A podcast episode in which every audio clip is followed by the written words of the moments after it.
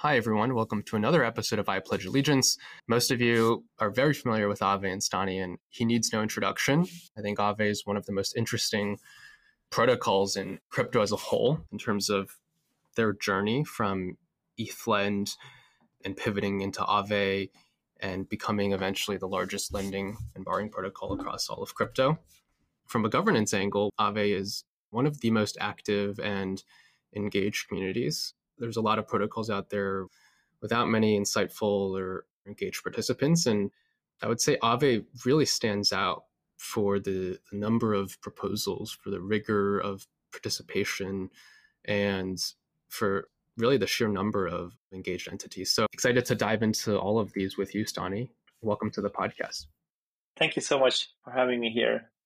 Pleasure to open up the story of how Aave was born and how we raised to the top and what was very important for us and dive more into the governance as well. Perfect. Sequentially, let's start with the original, maybe a first few years of the ETHLend story. Could you maybe give a quick context on how ETHLend started and what drove the decision to transition into Aave and convert the token? I think it was somewhere in mid 2016, I noticed that EtherDelta was first a decentralized exchange in a form of order book It was super exciting technology for me. What you could actually build on top of the EVM by using smart contracts. And what was fascinating back in those days, what I found interesting is that all these cryptographic assets, they're constantly traded and they basically have market capitalization. They have volatility and it's effectively an asset. So for me was fascinating to actually think about what if you take that asset and hold it, but at the same time you can unlock the collateral value out of the asset. Pretty much similar way as you will do, for example, you have a fully paid house or property and you could actually borrow against that property or your publicly listed shares, for example. And 2016 was interesting time because when I was looking at EtherDelta, there really wasn't that much activity. And it was time before crypto Twitter, so everyone pretty much was hanging in Bitcoin forums or the Ethereum subreddit. And there was this interesting discussion why EtherDelta isn't getting much love. And it really started to me to think about how the tech could adopt a bit and what you need to do to actually get this interesting decentralized application dApps, what we call them, to work more and to get more users. I think at that time I was thinking that would be really cool if you could hold a token and get that value unlocked. And I started to plan a proof of concept model for what was then called ETHLend. So it was a smart contracts that were forming a marketplace where you could put a collateral into a dedicated smart contract vault set different kinds of terms what you want to borrow liquidity against. And then on the other side, you also have the ability to do loan offers. So you can actually give your liquidity away at certain price and then matching those users together to form this collateralized loan obligation. What's funny was back in those days, we had our first testnet in early 2017. During that time, Obviously, there wasn't the term DeFi coin at all yet, but also there wasn't any stable coins in the Ethereum ecosystem. And the only stable coin that existed for a, quite a while was USDT from Tether, which was on an Omni specific chain. So effectively, you will be using these ERC20s as a collateral to borrow ETH or USD pegged ETH. So you borrow with an Oracle price, let's say 100 USD worth of ETH and return it in a later time, 100 USD worth of ETH at the later time. So it was very, very early. And the way we built the system was that our goal was to build as democratic lending protocol so you could come with any asset and let the market to choose the risks and have ability to insert the ethereum address of an asset and see if someone comes and funds that loan that was 2017 and i think slowly there was people who got interested in what we built it was very much of mvp and proof of concept and gave us a lot of recommendations as users how we could actually improve ETHLend. And a community started to surround on what we were doing during the whole 2017. That was the very, very start of everything. Super helpful. And to your point early on, I mean, DeFi, the term wasn't even around. I believe it was the set protocol guys that came up with the term in maybe 2018 and the rest is history. But what was that transition into Aave like? I remember, I believe it was in 2020. It was quite a big event and something that took quite a bit of preparation. Doing a token upgrade and using new set of contracts is a, is a very non-trivial thing. Curious what that looked like, and if you could walk me through what those months looked like. For us, it was quite fascinating because we realized that at that time, as the community started to grow, that we're not doing any more Ethereum lending where the name was deriving from. And we're thinking that what if we rebrand into something new where we have a brand underneath where we can actually create a community and different kinds of interesting products and public goods. And I think we started the pre-branding process in 2019 and it took a while because we wanted to rebrand and launch the, first version of the Aave protocol as well. That took us a bit more time than we expected to build and pretty much take the learnings that we had in ETHLend, a more peer-to-peer, open, permissionless marketplace for matching liquidity for collateralized lending to something more packaged where you have certain type of collaterals and will be governed by the community. And when this whole idea of decentralized finance started to go off, many of these protocols, they really had maybe 20, 30 million worth of value locked. So it was relatively small space at that time. But what we were building, we knew that was very important that we can give the governance ownership to the community. And I think one of the things that we were looking into the governance is that what current models exists and what are the differences there. So we looked quite closely into the maker model at that time their governance and made a lot of learnings from there. We looked into the compounds governance model and what benefits it provided, and there was interesting way to delegate voting power, for example. We also looked quite a lot into the Synthetix model, especially the, the economics around Synthetix forks and the feedback loops. Something fascinating for us is that we always saw two parts in governance. So we saw a part where you basically have community members that want to decide on different kinds of decisions and vote or delegate their vote to someone else who could actually do that for them as well. You effectively have those governance. But at the same time, we saw and we were visioning that there's going to be also this part of proposals where you will see different kinds of entities coming and creating these proposals. And if you think about how it works in practice, let's say when we compare governance to something like actual government. So the government is the legislative body. The government decides on how they craft different kinds of acts, laws, and then you have actually voting in a parliament. So what was interesting in our thinking was that what if you could also delegate that like a law or let's say proposal creation code making ability to someone else for example another engineer or an entity that is focusing on building uh, public goods and then the same person could actually delegate also the voting power to someone else so this was interesting because it takes away the monopoly that you have in the making of those rules and proposing them for voting to anyone. And you can actually then decide that maybe I want to delegate my proposition power to someone else delegating my voting power. And I think that was fundamentally something that we wanted to do. And it's exercised still today as well. So you see users delegating to, let's say, Gauntlet or Llama in terms of creating proposals but then might be delegating their actual voting power to a blockchain association or even keeping them to themselves. So that was, I would say, a behavioral difference that we wanted to introduce. And then we introduced tiered governance. So normally you have the same voting requirements on all the proposals. And we actually wanted to create the governance system in a way where there's level one, which means that any proposal that actually affects the protocol itself, different kinds of risk parameters, might be interest rate curves, asset listings, will be in that level one. That's lower quorum to be achieved.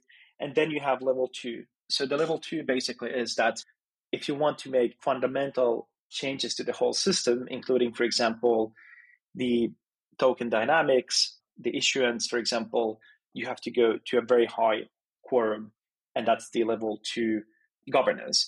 And the reason we wanted to do that, which comes back to the migration point that you mentioned from Lend token to Aave token, was actually that we understood from that migration that we never want to put the community or suggest them to have another migration process because it's such a big effort.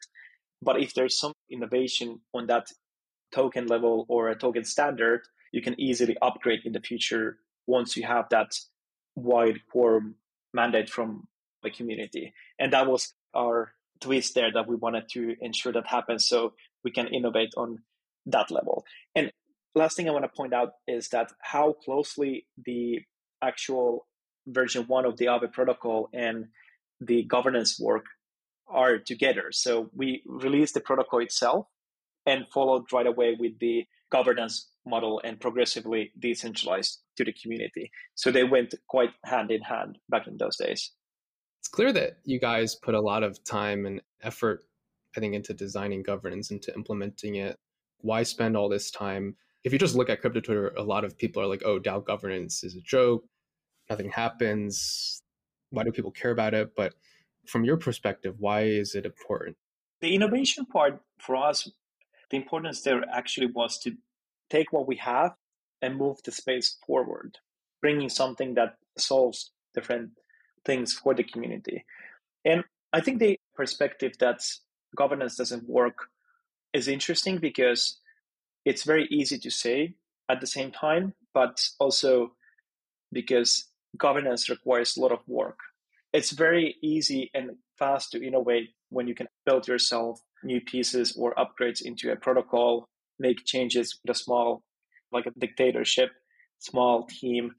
But then when you're actually building something like public goods, and if you follow the ethos and ideology that some of these protocols will become adopted by the main population, let's say, if you compare to something like the internet technology. So it started very small, like a nerdy way, and then expanded into a bit more into businesses and then eventually all across the globe. Currently, we have 5 billion users online and almost equal amount of users that are using social media and other applications the internet. So we are using protocols like IP, HTTP without actually even caring about it because the adoption is so wide. So the big differences with public goods is that the way we build the internet is conceptually decentralized. With this same protocol, anyone can plug in, run a server. There's a bunch of centralized elements in the infrastructure, ISPs, the internet service providers. Somehow you need to connect the wires. And then the application layer. That's where a lot of the centralization lies at the moment. And many of the financial networks who are operating as well are pretty much centralized. If you're thinking that we're going to create protocols as public good, the idea also is that these protocols they need to be governed by the people, meaning the small communities that care about what the community stands for and what they want to achieve together. And I think that's where the value is. If we want to have something very public and something that is accessible by everyone, and I personally believe that the Aave protocol, taking few steps away from the DeFi world and looking what we actually achieved is that there's practically a global, borderless, transparent financial market which gives everyone the same equal opportunity to the same rights, the yield. When you create something like this, you really have to ensure that it can be then governed by those users. And governance is hard because it's another additional process and also it's about opinions and a consensus satisfying everyone to progress and it's definitely burdensome and governance also is designed to fail as well because those failures help to then find how we can actually do better in the future. And i have to give a lot of credit actually to MakerDAO governance because it's one of those og governances which is used as an example where things might be working or there's a lot of drama going on. But also it's constantly moving forward and if there is activity it means that people care about the protocol and i think that's what's happening in the Aave protocol people are caring about it and if they think something doesn't work they're actively loud about it let's say that someone says that DeFi or governance in general doesn't work and they state the challenges and then it's up to the community to actually go and fix those issues as well and have progression. It's clear that Aave has very active governance. There's a huge amount of discussion and proposals. Some of it is due to, I think, the thought and initial design of governance. In the sense, the community is responsible for a lot. There's delegation, there's tiered governance. It's not just due to the design. A new protocol can fork Aave governance tomorrow and they'll have 1% of the activity and it might not grow over time. So, aside from the initial design, what do you think was the main reason or reasons that governance it's become so active? Was it like an intentional thing? Did you guys put a lot of effort into it? You think here? Initially, we put a lot of effort into kickstarting the governance after the Aave version 1 protocol. What became obvious to us is that DeFi is growing and so are these protocols. And we really don't want to have oversight how basically the protocol is going to be governed.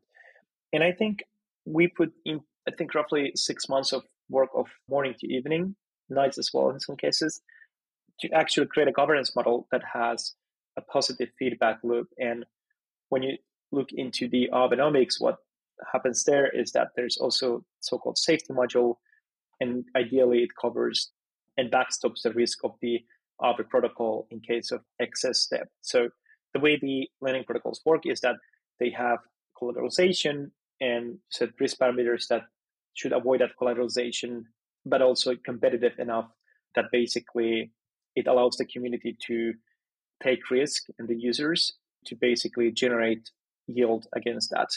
So Tarun from Gauntlet actually calls it the security budget. So, how much the community is willing to take risk for the yield to take more market share. Now, the Aave community is pretty, I would say, conservative, given that how many assets there are in the market. And that has been very valuable in the beginning of the protocol because the Aave community were listing assets that were new to that household DeFi collaterals with more conservative risk parameters. And this gave access to new communities, Chainlink, for example, many of the DeFi assets as well, and created more tighter community around the Aave ecosystem.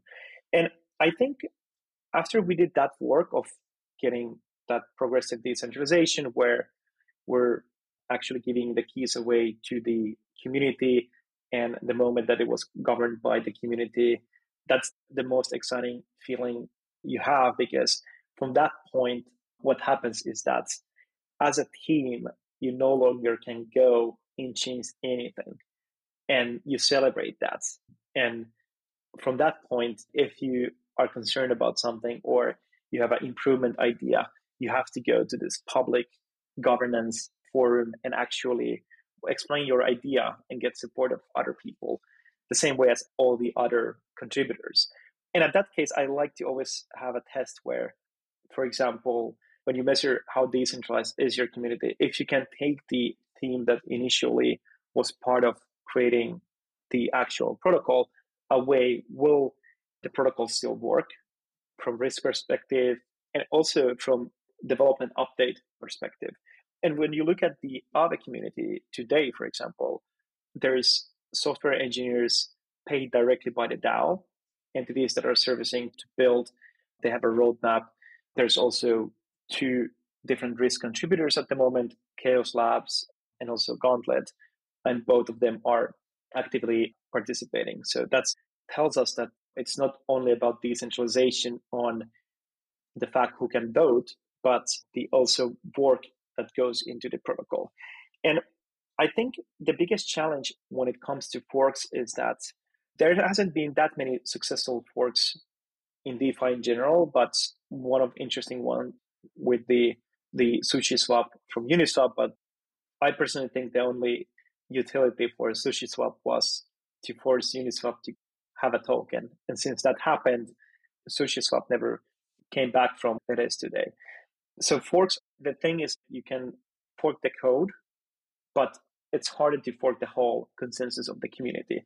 And forks are important. So this is what distinguishes us, decentralized finance, from traditional finance or how businesses are set up today. So you really don't have that infrastructure as a moat. Instead, what you really have to do is you have to really listen to the community members and have a wide consensus on things that are happening across the ecosystem. In that case, it means that because there's the fork of risk, you really need to think of all the voices within the community and make the best decision. Because other than that, if that doesn't work, you have always a risk that the community will split into two or even multiple pieces. But then the actual real work in when and how to make the governance work is the people who come and actively contribute and create ideas and share the news and contribute. That's the hardest part. So the hardest part isn't designing, in my opinion, and kickstarting the governance. The hardest part is how you ensure that people care and contribute and participate. And that's where the DeFi is today with governance. The level of risk discussions and overall activity is really high and impressive. People check each other's work. People have noticed mistakes. People push back, and it's clear that people care. I'm curious, there's obviously a few different vendors helping the Aave protocol, especially around risk. There's been some debates and discussion around like, okay, which one do we go with? What are the KPIs? How do you think about having multiple vendors and this public process around vendor selection? I do believe that a lot of these DAOs they will have to choose vendors because of the fact that they can't do everything, and it's very hard to organize work through a DAO. Aave was one of the earliest where a lot of the work was delegated to service providers from development to risk management to treasury management. And that's interesting because I believe that the Aave protocol and the DAO is one of the most efficient DAOs in terms of getting things done and pushing out innovation ongoing basis. But I see more of a challenge in the procurement of how do you negotiate the best value for the DAO. And all these service providers, I have to say that they're very early, the same way as we are early in the whole DeFi community and what we're doing. So there's really not super much comparison. What are the different pricings? What's fair and also what different kinds of workloads these different entities should be doing. So it's still very early. So one of the challenges I think all these DAOs are using service providers is how do you negotiate the best price for the DAO?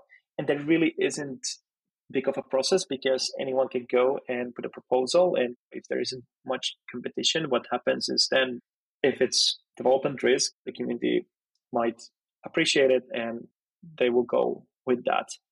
But we have starting to see more contributors and what I think where things should move towards is a tender system where the DAO describes carefully what they want to get done, what are the conditions and requirements, and then put that as an offer publicly. And then you will have a bidding competition where all these service providers are bidding, maybe in a sealed way through ZK, and eventually also sharing supportive documentation.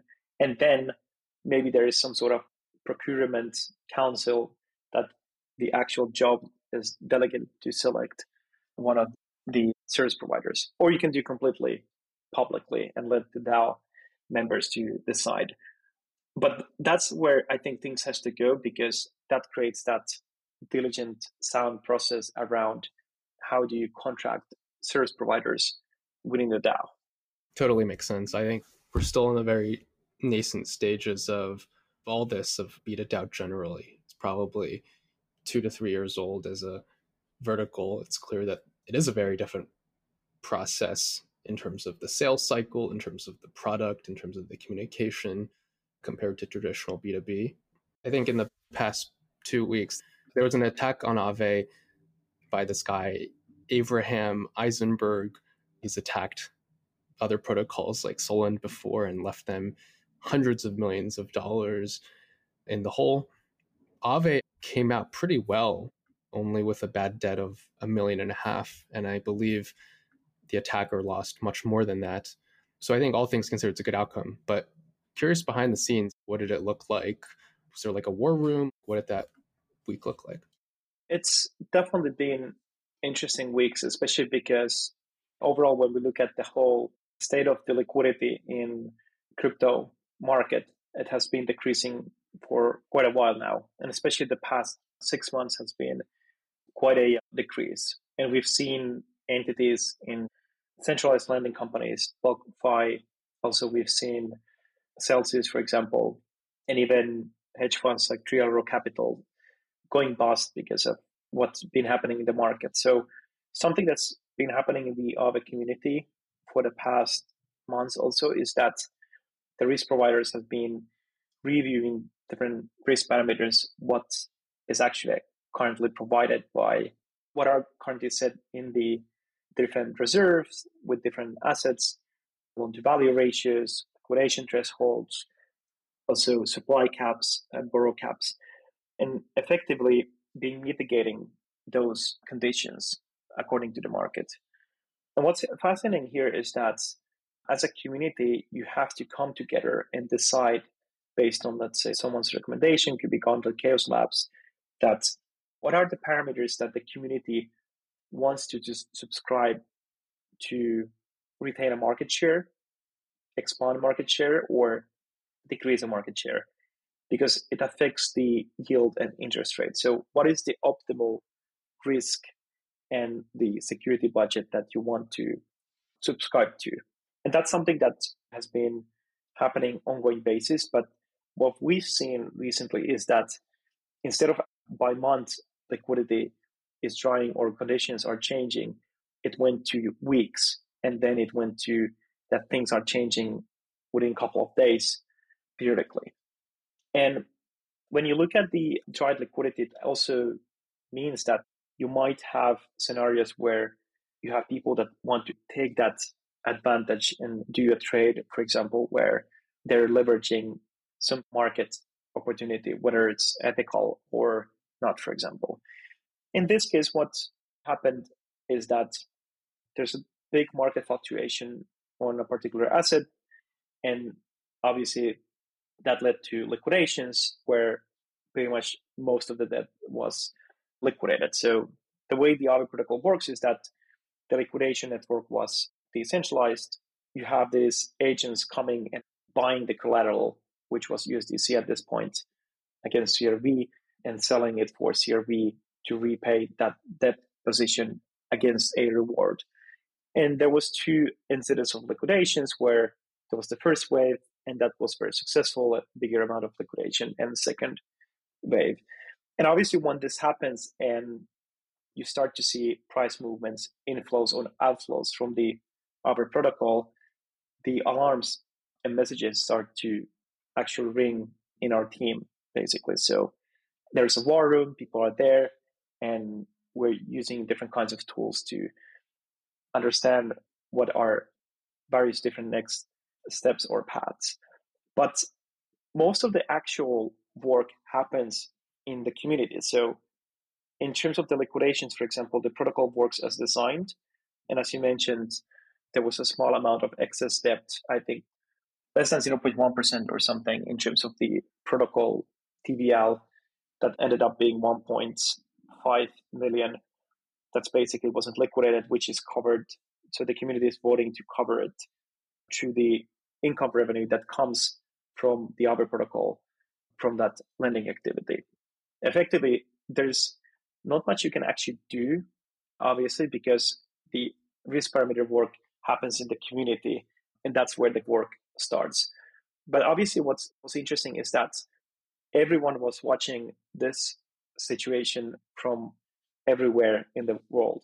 And I think this is the exactly why finance should be decentralized finance because anyone can audit what's happening every single transaction every second create better tools for example there's different kinds of ways to quantify the risk in the Aave protocol. Gauntlet has done interesting market risk, liquidity risk research. Block Analytica has done their tools, for example, on measuring the changes, how the changes in asset valuations cause liquidations. So these are all possible because we have this public computable data available to any genius out there. The whole world was focusing, and when the incident was over, I think it was also a very relieved moment, not because for the sake of the Aave protocol, but for the sake of everyone was actually getting the last information on what was happening, and DeFi did well. I think this is a good example where the community has been able to be successful. Yes, there's some bad debt, for example, left there, but the protocol and the community has subscribed into a specific security budget and to take specific amount of risk.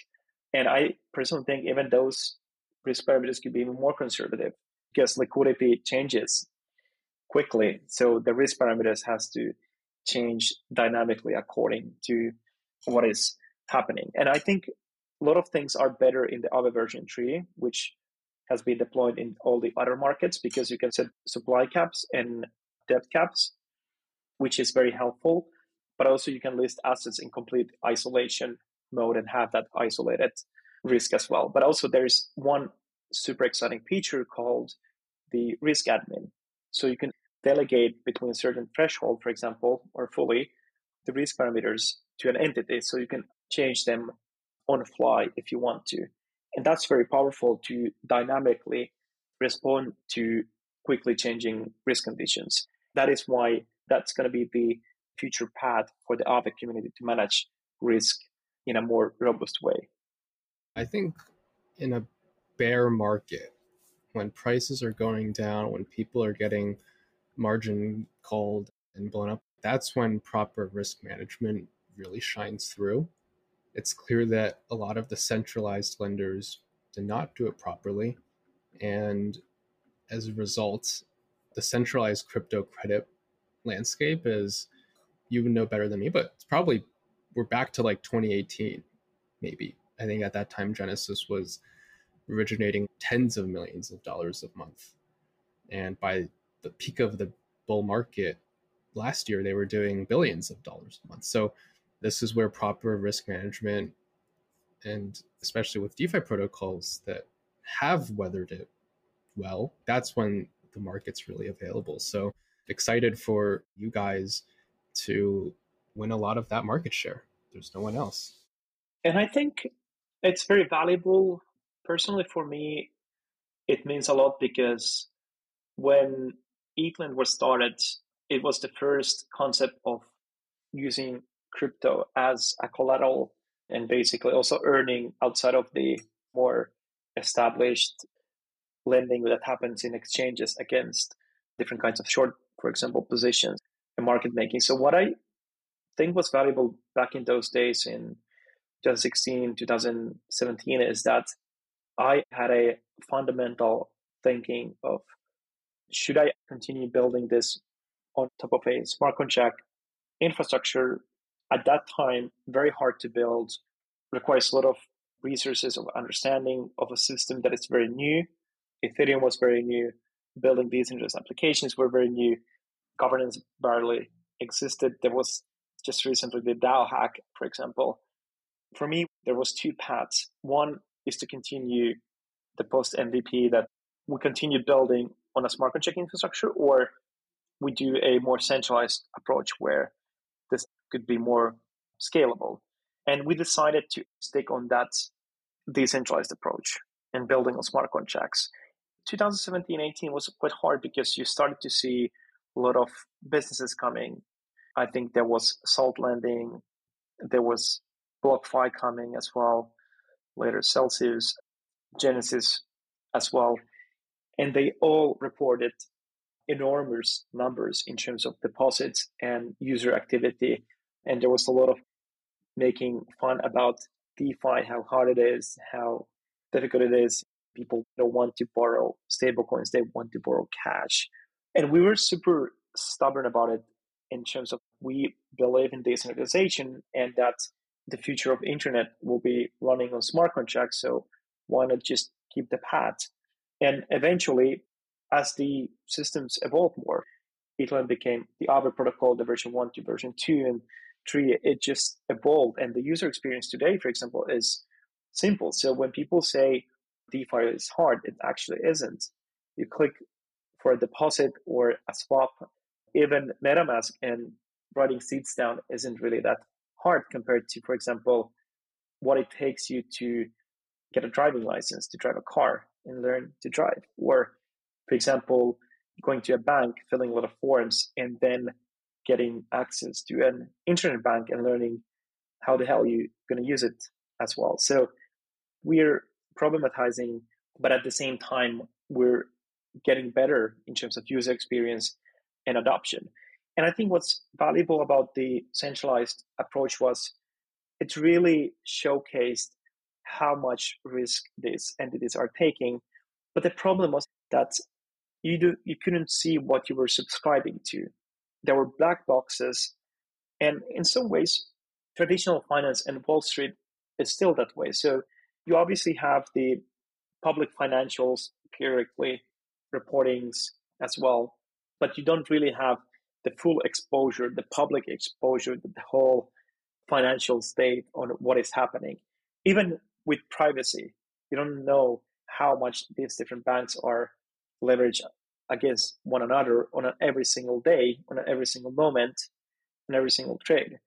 And I think to have a sound financial system, you have to do that. And the way you achieve it is through a public good because if the ship is sailing to the wrong direction, the community can actually step in and say, hey, this is not the direction of our ethos and what we stand for. So we have to correct our sail and path. And I think that's what's super valuable for me, the learnings of when centralized lenders went down, why DeFi is important and why I've personally been very vocal about it, especially with FTX happening, that why we need DeFi now more than ever. That is one of the biggest lessons, I think, for anyone using or working in DeFi. It's true that it's much more difficult to bootstrap compared to centralized alternatives. It's the amount of infrastructure and the onboarding is harder. When a protocol is young, it's hard for institutions to put a lot of money in, or whales even, compared to an easy centralized platform. But the bet on DeFi is really that over the long run, there are no incentives and it's harder to misuse customer funds, to use poor risk management. That's really the bet you're making. I think another sector that you guys don't touch, but is similar, it's derivatives, options. DeFi derivatives and options compared to centralized alternatives are minuscule today. And I see a lot of discourse, a lot of people on crypto Twitter making fun of it or criticizing it. And there's probably some design decisions that DeFi can improve on. There's a lot of products and services that exchanges like Binance can that other DeFi alternatives don't. But I think people underestimate how quickly that can change. One or two massive events, one or two catalysts, and it can change very quickly. So I think that's a really important point.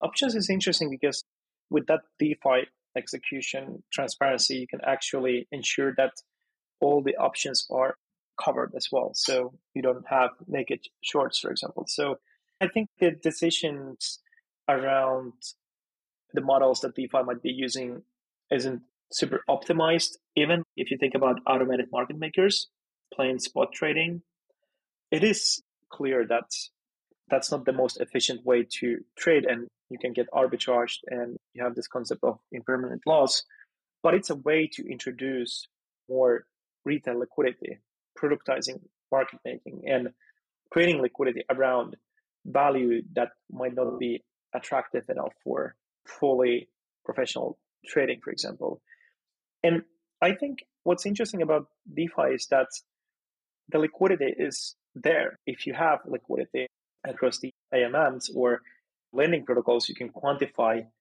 how it moves as well. So in centralized exchanges, the order books they might disappear, but also we had the incident of Black Thursday, for example, where liquidators during liquidating a lot of positions in decentralized finance, including MakerDAO, many of these liquidators they couldn't recycle their capital. Exchanges, the withdrawals weren't working, for example. Even during the CRV incident, the withdrawal stopped working in Binance as well. So made for CRV, so made it more difficult. It just showcases that the system of centralized finance, there's unexpected conditions there.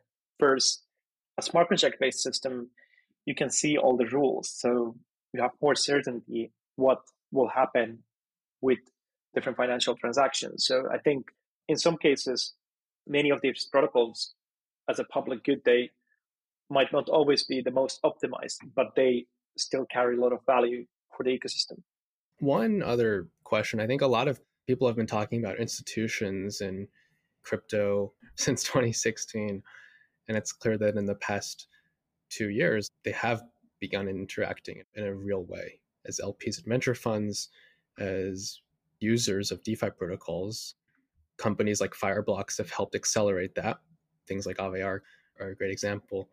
But I think it's also, to be realistic, there's still a lot of institutions that aren't able to participate. And maybe some of them have been scared off by recent events. So, where do you think we're at? And I think related to this question is a lot of people think that crypto native stuff has limited scalability. And they're probably right.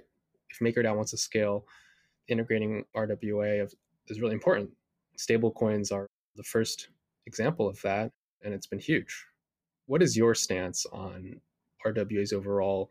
How does Aave go from a few billion in collateral to hundreds of billions? I talked to Rune earlier, probably a few months ago. I think his stance is RDBs are a necessary evil for now, but long term, he wants to find a path to make them unnecessary. So curious where you pan out.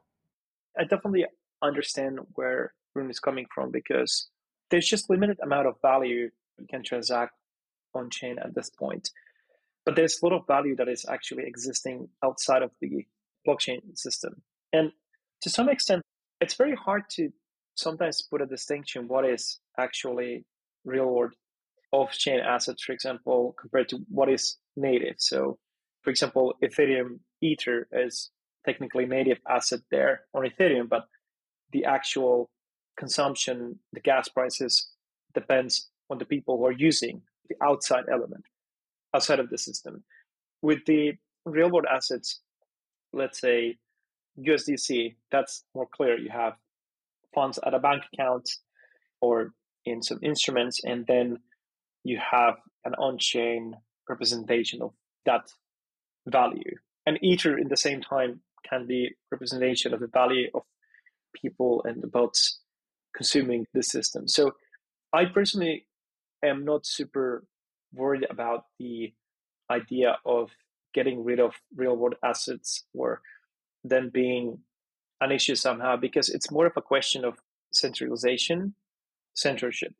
So those things are actually more important topics. So let's say that USDT is an issue because there's element of centralization and censorship.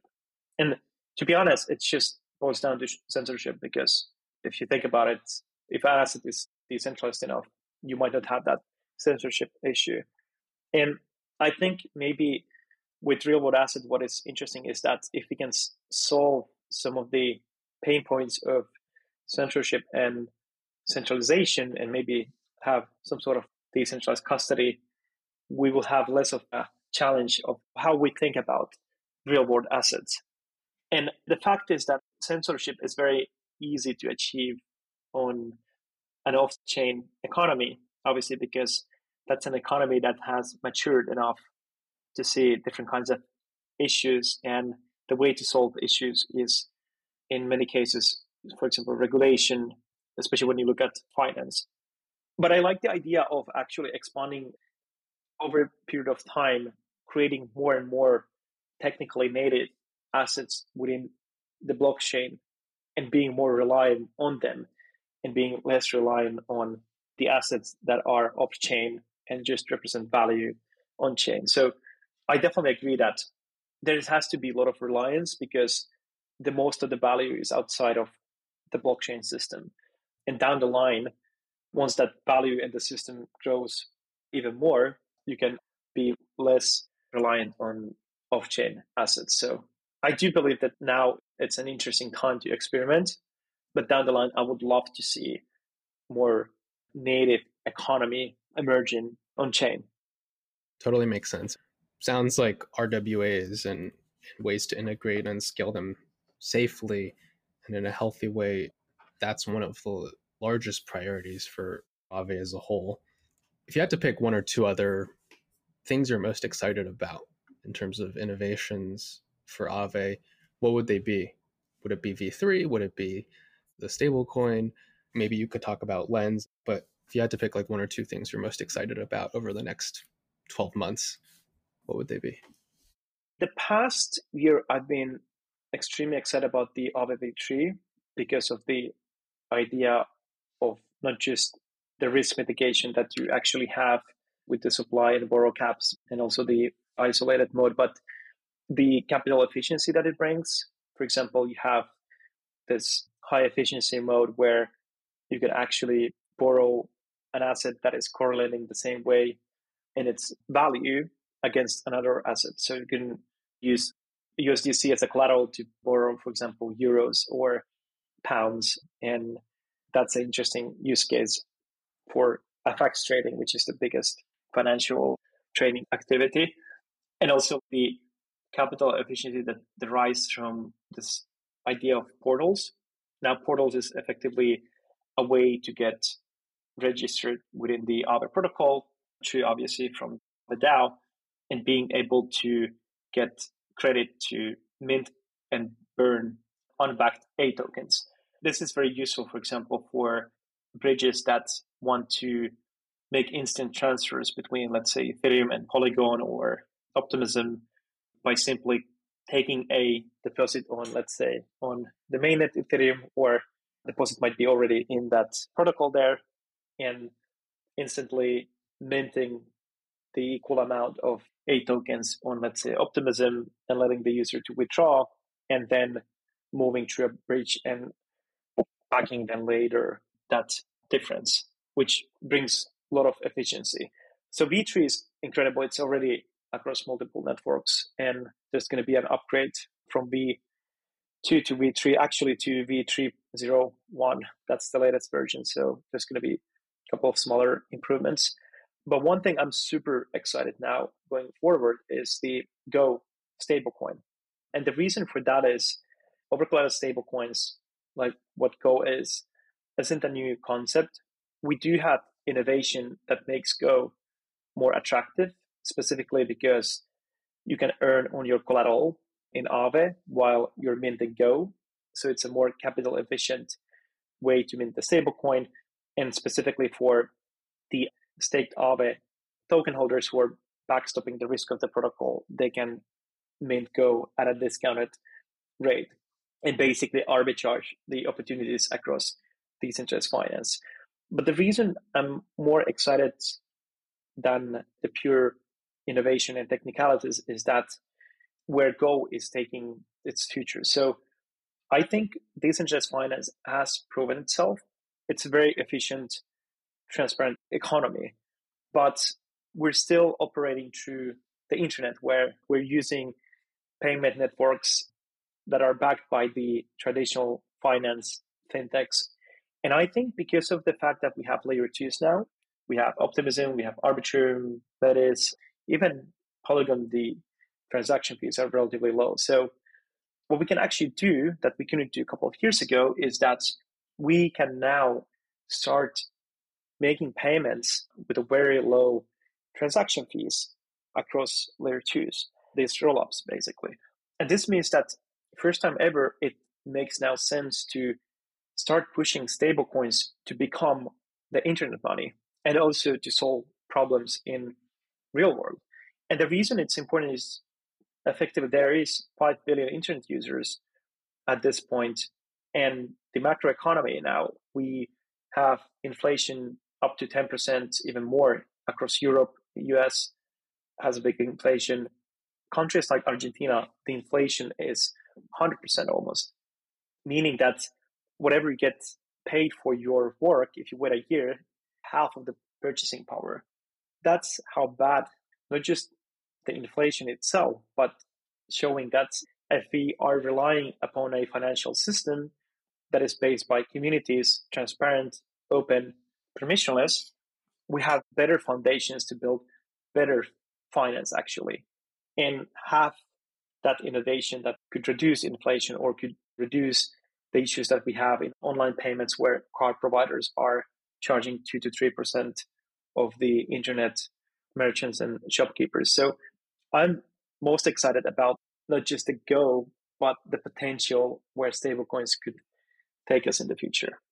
Regarding the social, I think that's another big thing because Aave as a team, we built access. So with the Aave protocol, we built access to finance global transparent markets. And with Lens protocol, we are building access to your ownership of your social profile. So we all have social relationships. And now, for the past couple of decades, we have these relationships online. So we transact in relationships in bigger platforms, but we don't have the ownership. So our followers are, for example, in Twitter or Reddit. But if you're not aligned with Twitter, for example, you can't just take your follower base and leave the platform. We're using blockchain to secure your profile, your follower base, and the ability to publish content to your audience. And effectively changing the dynamics that the users have the power now, and the applications and algorithms have to be built around the users. And the users have the choice to select those experiences that are reflecting their values the most. And because everything is on the same ecosystem, you can start building Web3 social and DeFi and interact, govern, and it becomes that native economy that we were talking about where we don't need to rely on centralized entities, but actually or off-chain assets because we're building this economy that is actually living on chain. And that's going to be a big improvement.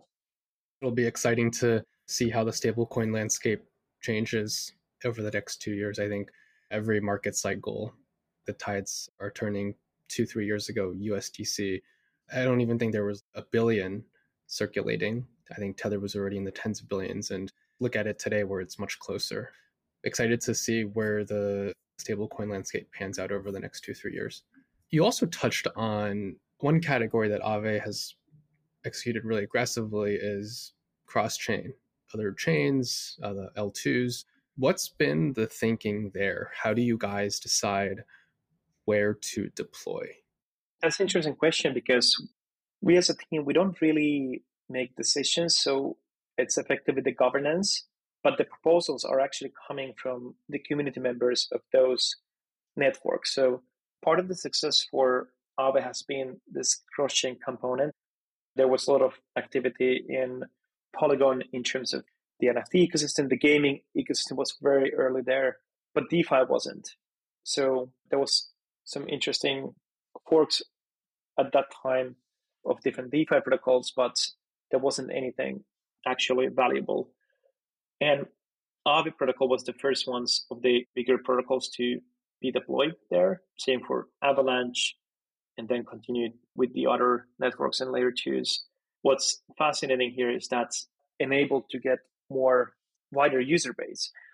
And quite a long time, the user base in the Polygon market was way more bigger than the Ethereum mainnet market, which is fascinating also that I would say maybe the deposit size in Polygon market were hundreds of dollars in average compared to thousands that we had in the main market. So that was a big surprise. And I think that was quite interesting strategy. So it's usually decided by the governance. There's alignment within the community that these new markets are actually very beneficial. Obviously, the challenge is the bridging different assets. That's why I'm more firm believer in L2s than one layer one to another layer one bridging. Bridges are one of the largest honeypots in crypto and I think are obviously a critical piece of infrastructure, but also a scary one. When I look at Aave compared to other networks, it's just available on so many I think there's like seven or eight different markets in terms of chains or L2 supported. Other ecosystems just can't keep up. How is the execution speed so fast? With the version tree, it's quite easy to deploy with very conservative risk parameters. So that has been helpful. But end of the day, the Aave DAO is quite interesting DAO. So there's a lot of different kinds of stakeholders, community members that can come together, vote, and execute. And it really reminds me this idea of consent protocol where you basically don't necessarily have like a very wide consensus, but you see a proposal, people are happy, you don't have a better proposal, you just consent to the idea. Or if you don't, you create a better proposal. And I think that's an interesting model because that helps to actually get more execution. And you still have the room to make better decision making or better decisions by someone has a better idea, they can come and create.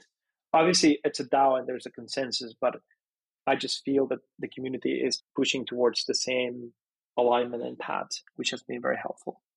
What's your sense of how DeFi over the next few years will evolve? I'll give you my prognosis from afar and just curious your reaction. I think it's clear that a handful of protocols have real moats due to various reasons.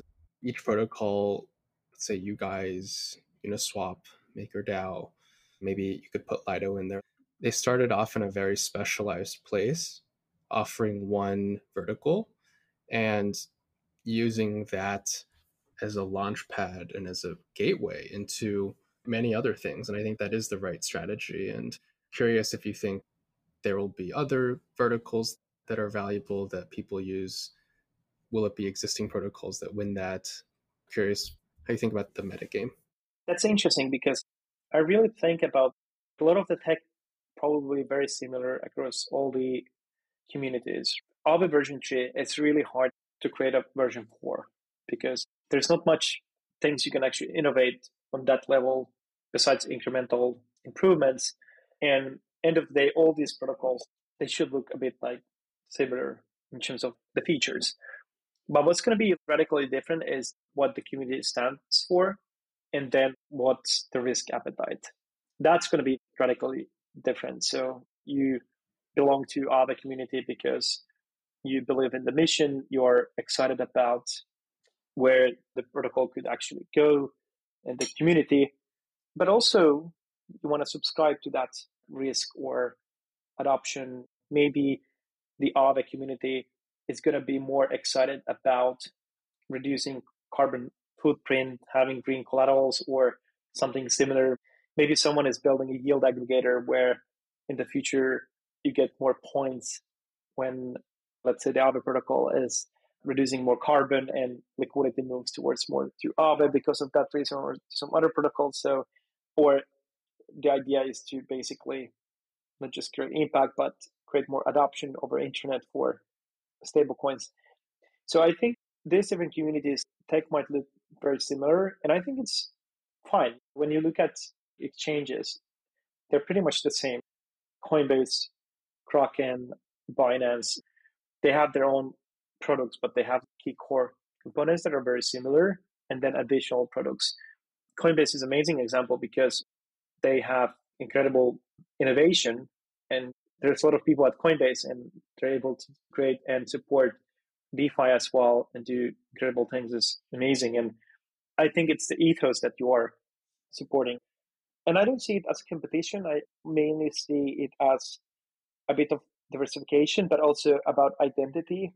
Where do you want to belong and where do you want to contribute to than anything else? So I could definitely see that at some point the Aave community might have some sort of AMM as well that could actually benefit their community and tweaked for the community preferences. So I think that that's the future where we want to be part of it.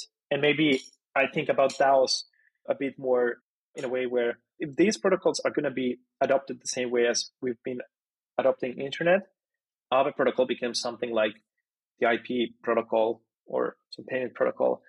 What's going to be interesting is that some of these DAOs might become bigger than some of the nations. What's fascinating there is that these DAOs they can actually not only create spin-off DAOs, but you can allocate resources to fix a problem in specific region. Might be poverty or might be something else. So that's going to be super exciting.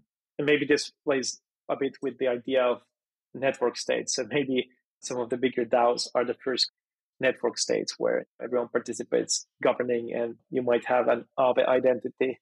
Maybe there will be a city somewhere with their own Raves and Lensfest. Who knows? But it's just fascinating to think where things could move towards. Stani, this has been a fascinating conversation. Appreciate you sharing your thoughts around governance, around Aave's and ETHLend's journey over the past few years. You guys are a fascinating protocol that has had a bit of an unconventional path, but a very unique one. So appreciate you digging into some of that and thanks for coming on. Thank you so much, Derek, for having me here. It was exciting to chat. Awesome. Thank you.